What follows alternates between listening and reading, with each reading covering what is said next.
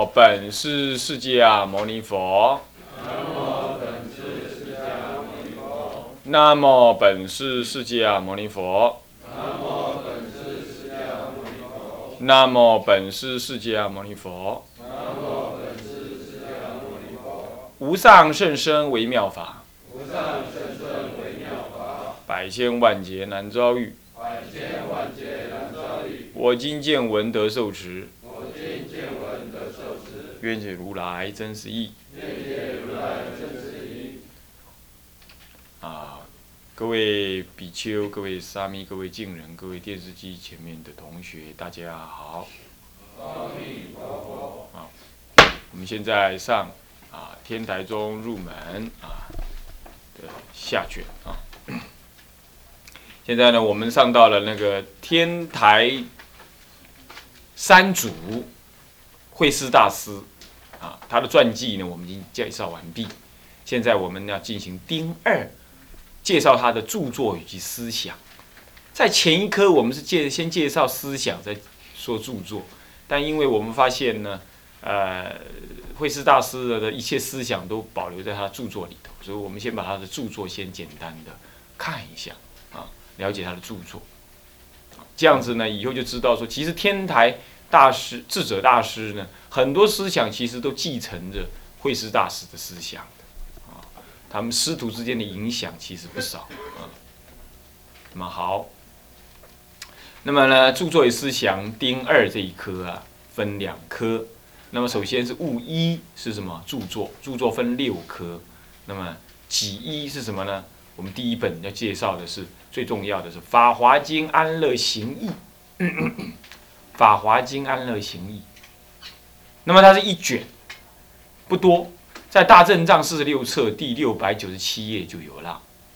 那么呢，它怎么样？主要内容是说明修行《法华经》的殊胜，并将其实践呢分为，呃，依普贤劝发品而修的所谓有相行。那么这有相行呢，刮胡说上面有说了，是以自诚恭敬来读诵《法华经》，这样子，以及依安乐，呃，这个要这个也要刮胡哈，以及依安乐行品而修的所谓无相行。这无相行怎么修呢？于甚深禅定中观诸法实相，这两大类。所以说，整部《法华经》的修行有两一两品为主要修法，就普呃普贤劝发品，这是有相修；那么安乐行品是无相修。那么我们法华忏呢，正是依着这两品建立的。它首先依着什么？依着普贤劝发为根本。还有呢，什么《观普贤菩萨行法经》这两部经为主，然后呢，建立的什么有相修法，而有相修法修完了之后，他就立刻要你送安乐行品，送完之后开始入观，这就修无相行。所以这件事情啊，智者大师造的法华呃，那是法华忏呢，根本上就是依着《法华经》安乐行品、安乐行义这部这部书的什么。根本精神而建立的，所以它事实上有师承的，正是慧师大师为师承。所以说呢，要理解《法华经》的修持的最原始，而且也可以说是最根本的，其实正是什么呢？正是《法华经》安乐行义。他解释什么叫做安，什么叫做乐，什么叫做行呢？解释的非常的简单直接而有力。啊虽然在解释四安乐行的时候呢，呃，智者大师的解法呢，更是更见深刻了。不过呢，慧师大师的解法是直截了当，他们各有优点啊。当然了，徒弟为了时代的因缘呢，他要应付当时时代的思想啊，他当然要解得更深刻啊。那以后再谈这个问题。好，所以说《法华经·安乐行义》这部书很重要。很重，才一卷呢，只是缩短蛮短的啊，在里头有很多道理观念，非常非常的好，好，各位有因缘一定要去请来看一看，嗯，乃至我们把它打字做成单行本也很好，看有谁要发心啊，那么呢，嗯，那么它怎么样说明？它首先说明的是《法华经》的一个修行的一个特长的优点。啊，它特胜的地方，并且里头还分别了什么顿根菩萨跟立根菩萨的修行。他一下就标显出法华修行者大概怎么修，他标出来了。再来呢，他又告诉你《法华经》为什么特胜。其次，他告诉你，那如果你真要修，要怎么修？整个安乐行义里头呢，在讲修行的部分呢，讲了这三部分。第一，《法华经》特胜；第二，修行《法华经》的修法跟其他的修法不同，它是一心一志一意。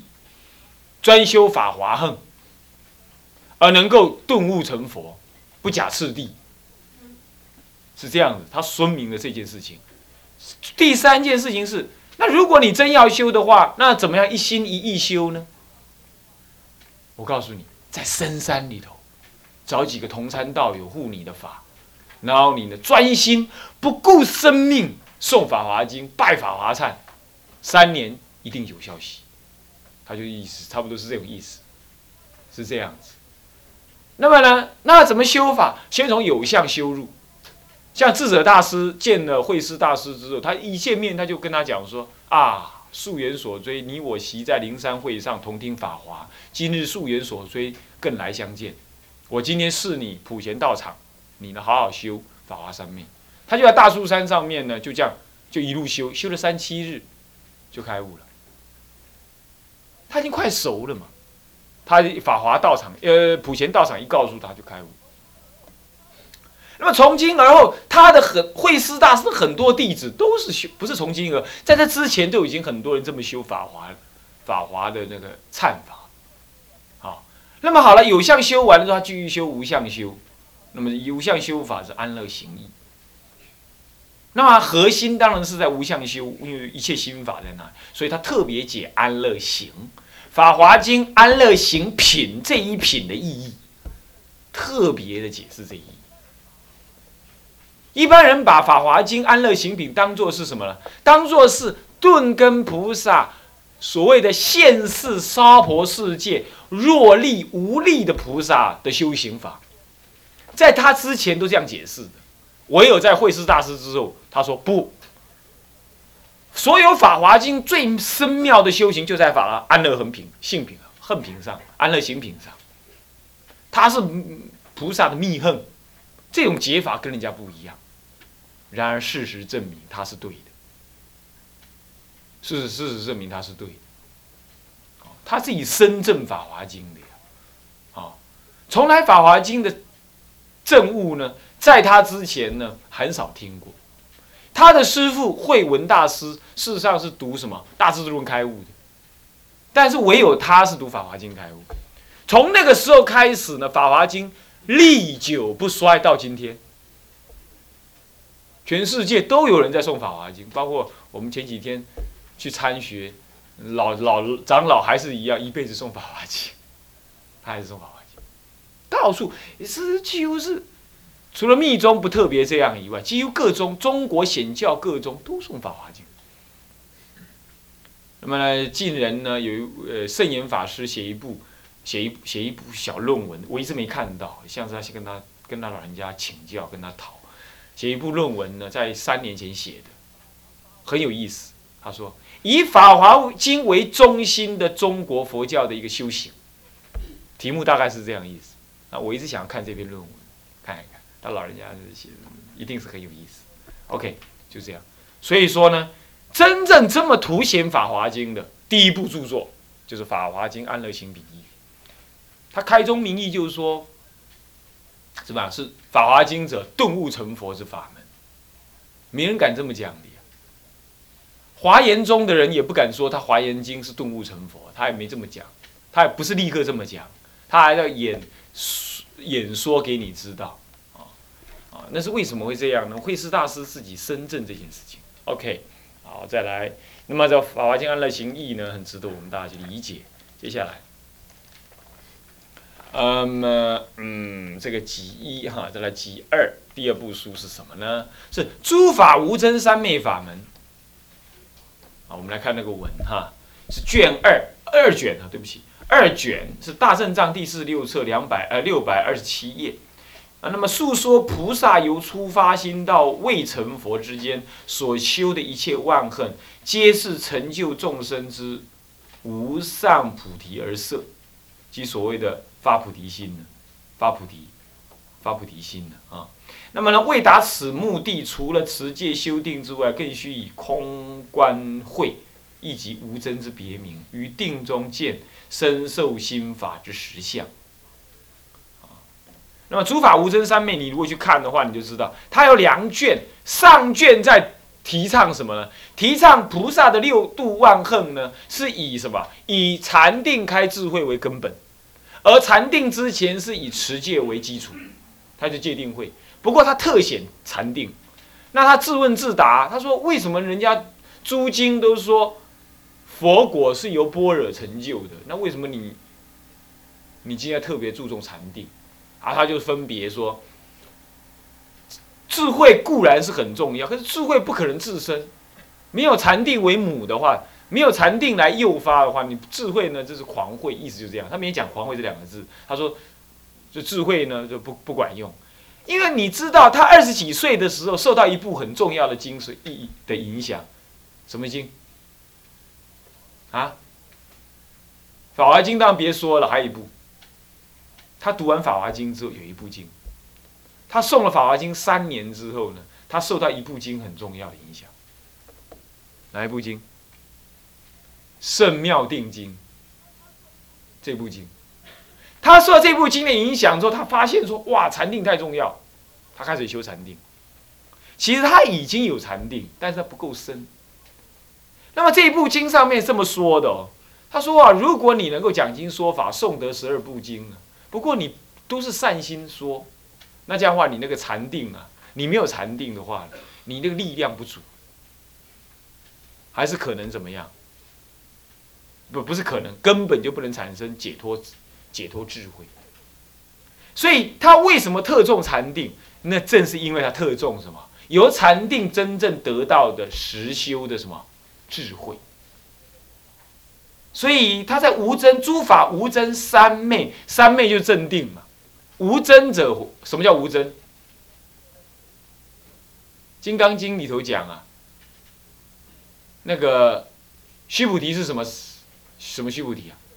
得什么？他是什么呀？他是无真，对不对？《金刚经》上不是讲的，他不自以为自己是什么正得须菩提，正得呃正得那个呃世果，他是正得无真的。那须菩提正解空的人，对不对？所以无真者空三昧也。无真三昧就是空三昧，懂吧？空性之中呢，无有对立，谓之无真。那么呢，依于空正见所入的定，叫做无真三昧。所以他的上卷一直在强调的什么呢？强调的依禅定来证得智慧。一直在宣扬禅定的种种妙恨，禅定生的智慧。不过他最后讲一句话，他说：“如果你这么瞎做啊，乃乃至你做到四禅有神通，你都是谤佛种子，因为你四禅会误以为是世世果。结果后来呢，临终的时候，哎，有禅定的人临终会知道自己投生到哪里，所以人家是密宗那个什么什么转。”转世投胎有没有哈？实在是，怎么说呢？很多密宗的转转世投胎，竟然要后代的弟子要卜卦，或者再去入定去去感受一下这样子。其实真正他在禅定当中的话，他根本就会知道，告诉弟子说，明明呃后天我要走了，那么就投胎在隔壁的哪一个村庄里。他有禅定，他立刻会知道。他知道自己投胎的地方是这样。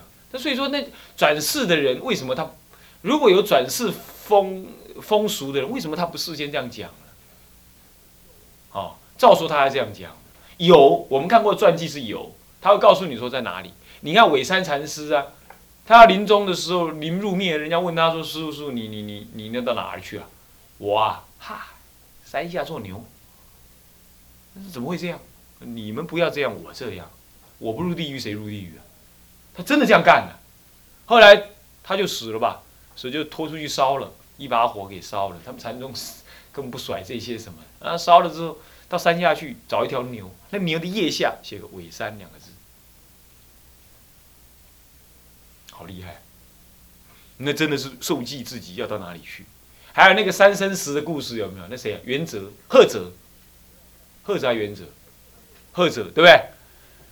他有禅定啊，他一直知道他的老娘，他娘在哪里？在那个长江沿岸的某个地方，四川哪里啊？在那里了，已经怀胎三年，等到他进来，他只要不跟他的娘见面的话，他一直不能入胎，他就不会死。结果那个什么，他他那个朋友啊，约他去怎么，去游那个哪个寺庙？他说他要走山路，那个他那个朋友在家居士呢，硬要拉他走海路和水路，结果到了那里船一停，哎，就是会停。怪了，一停下来吃东西，看到他妈，看到他的妈。你要知道，那个时候那个赫哲禅师是已经七八十的人了，他的妈是一个三十几岁的人了，那是他妈，你懂吗？他过去可以叫他妈，你好，那，他要一讲，一看到之后他就落泪，落泪之后，他就跟他讲，三天之后我要走，我走之后呢，你回到我的疗房。回到我的疗房，在我的疗房的桌上面，你看一封信，他已经遗书早就写好，早就写好。你看看有禅定的，那根本就知道他妈妈在哪里了，他就要投那个人的胎了。那这样的话转世哪有什么困难？有困难不？无啊，你若要过来真简单啊。你有什么你嘛会法度？我你就讲啊，明仔载哈，师啊要投胎你倒位啊，你就甲师抱倒转来啊。唔通啊，搁掉落落去遐，搁去娶某，啊，啊你就娶倒来，两个人一微笑，OK，就可以了，对不对？中国不搞这个，是这样，所以你们不要对那个哦转世活佛惊为天人，那不是这样子的，那个到处都有的呀，到处都有的，只要有禅定就有了，你懂我意思吧？还有化红光身，那更是禅定的的的作用而已。中国到处都有这种东西。啊，不过是说他没有运用传承来一直彰显这件事情，是这样。不过当然各法门各有优劣了，我们不能也不要去比较。不过是说，也不要对太多表面上我们一般人没认识的事情啊，太太惊讶，太惊讶不必啊，那就是禅定的事情。那么他说啊，是那个慧师大师说，如果你乃至能够这样啊，你在临终的时候，你知道你投胎竟然不是投胎在。那个五不还天，而是什么？投胎在畜生道里头，你那一刹那会受不了，然后就怎么样？诸佛谤我，我正视禅了，为什么不？我正视果了，为什么还堕落在畜生道？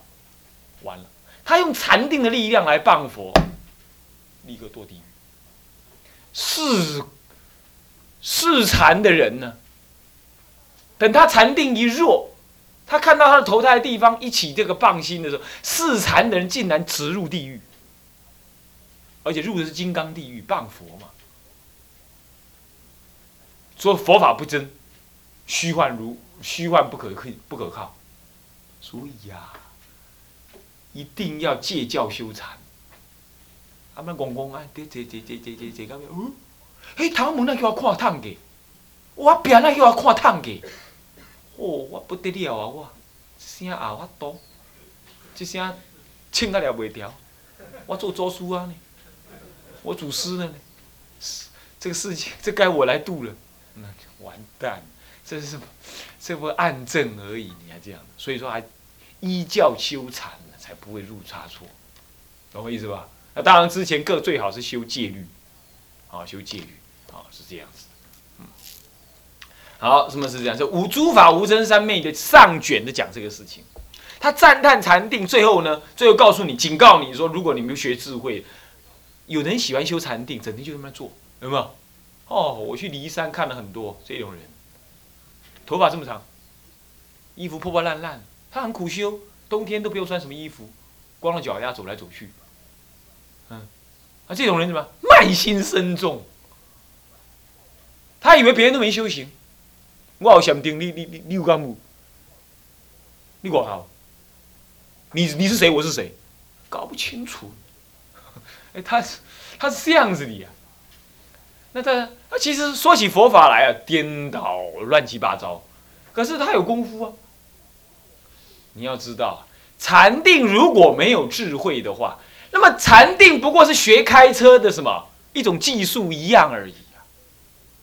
修禅定不过是一种技术，一直熟练，一直熟练就入定了，那没有什么特别。所以外道一样能够入四禅，就这样。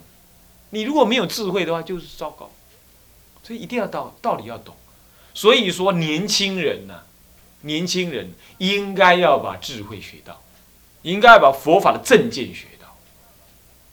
所以以前到了宋朝以来的禅宗，你看，你去翻那个，我们后面有那个什么序藏，你去翻序藏，你们会要会查哦。那里有一本索引，索引很好查，你去索引那里查那个《楞严经》，那个索引，你一看《楞严经》一堆，一堆。都是注解《楞严经》，为什么？宋朝以后呢，禅宗兴盛嘛。那么修禅的人一定注重什么？《楞严经》。民国四大师，呃，明朝四大师没有一个不注解《楞严经》的。四大师，明朝四大师哪四位？寒山子博、莲池偶义。你看虚云和尚也注解《楞严经》，修禅的人不不没有一个不看《楞严经》的。还有《楞伽经》这两部经没有不看的，《楞严经》破谬破魔嘛，一切法不着嘛，是这样。哦，所以说呢，不要盲修瞎练，啊，以禅法的，所以诸法无真三昧就在说明这些道理。那么下卷呢？嗨呀，下卷就在讲什么呢？四念处。所以说智者大师也写一部什么？四念处，这他也写一部四念处，他把书法无真三面所说的四念处再扩张了。他的四念四念处是什么呢？四念处是从声闻法透展到大乘法，是这样子的。那你说有没有可能？当然有可能了。四念啊，四念。第一念是什么？生。第二念什么念？受。第三念心。第四念，我问你。这个宇宙除了身受心法还有什么？还有什么？除了身受心法之外还有什么吗？你自己是身是受是心，外界是法。除了这样以外，还有什么东西可可观察的？没有啦。所以不修四念处，你要修什么东西？问题是四念处到底内容是什么？那就不一定喽。那就不一定喽。啊，四念处有声闻的四念处。大乘的四念书，那你说那观的内容一不一样？几乎有时候一样，有些部分是一样的，只是嫌简单嘛。大人看汽车，他知道汽车是一种工具；小孩子看汽车，把汽车当玩具。同样对象看法不同，用心不一样，这样懂吗？他蒙修关在一起看定，这样了解意思吗？所以说，呃，这是他的下卷全部在讲四念处，啊，全部在讲四念处。OK，好。那么很多用法上，你会发现慧思大师呢，他受了很多的基本佛教的一个概念。他虽然是大乘人呢，他正得法华三昧，哎，可是他观法上呢，也还是运用四四念处，而且他还修不净观，他里头还教你修不净观，很有意思啊。所以，诸法无真三昧是不是很值得你们看？对不对？他几乎把声闻大乘人所眼中认为值得运用的声闻法呢，都著作都写出来了，所以这部书也非常重要。好，来己三是什么？什么？随自意三昧？什么叫随自意啊？能去就海里海里，就随自意，懂吗？就是什么？随时在三昧中。这是一卷《万续藏》第三版是五十五册。九零三页，所谓第三版就是我们现在请的这一版最新版啊。万续藏总共目前出了三版啊。那么呢，依首楞严定之意啊，说明如何于行住坐卧饮食语默之中修持非行非坐三昧。非行非坐，也就是日常生活中的三昧，好厉害了，这功夫更高了。所以后来慧师呃那个智凯大师啊，智者大师啊，也什么？有四种三昧，对不对？有什么？常行三昧、常坐三昧、半行半坐三昧，还有呢？非行非坐三昧。也都是从慧师大师这个随智一三昧这种概念发展过来。所以徒弟把师傅的那个大概的思想发展的更完整，懂意思吧？好，好，就这样。好，那么这个随之一三昧，随之一三昧对各位就比较遥远一点了啦，那高阶的禅功了，啊，那这就比较不容易了，啊。那么好，再来，哎，俊称，你那个下巴很重哦，需要用两只手去撑。所以才叫俊称，啊，好，那么呢，那么呢，这个几世啊，大乘止观法门，我告诉你，这部书啊，到现在还是我们和呃我们院长案头上的书，他现在还放在书书桌上，啊，这部书真是妙不可言，他把修大乘禅观的心体。心相、境界、依止、修法、断德，断德就是断的烦恼是什么？德的功德是什么？全部都讲。哎，这个要没有功力的话，没有心亲证的话，是写不出这种东西。在他之前，没有人直接把大乘的观法呢修成功，或许是有。但是能够修成功之后，还提出他的道理，还建立他的思想模式、思考模式，这部书可以说是空前。